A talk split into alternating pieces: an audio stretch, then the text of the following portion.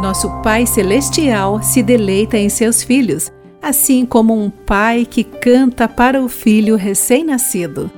Olá, amigo do Pão Diário, que bom que você está aí para acompanhar a nossa mensagem do dia.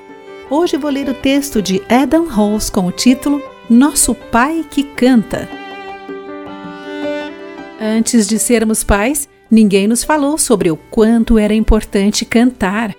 Meus filhos hoje têm 6, 8 e 10 anos e os três tiveram problemas para dormir.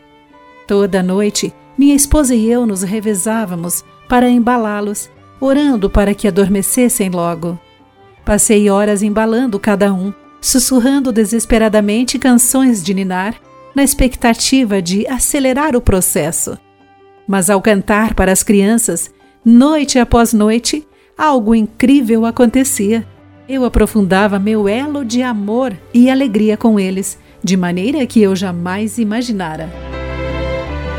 Você sabia que as Escrituras descrevem o nosso Pai Celestial cantando para os seus filhos?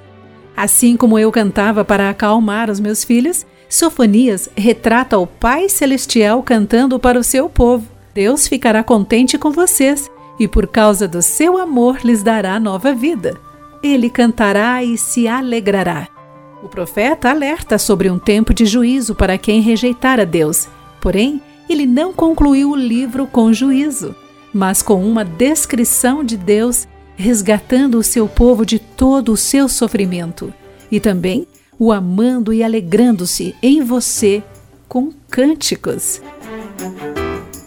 Nosso Deus é o Salvador poderoso que salva e restaura. É também o Pai que entoa carinhosamente as canções de amor para nós.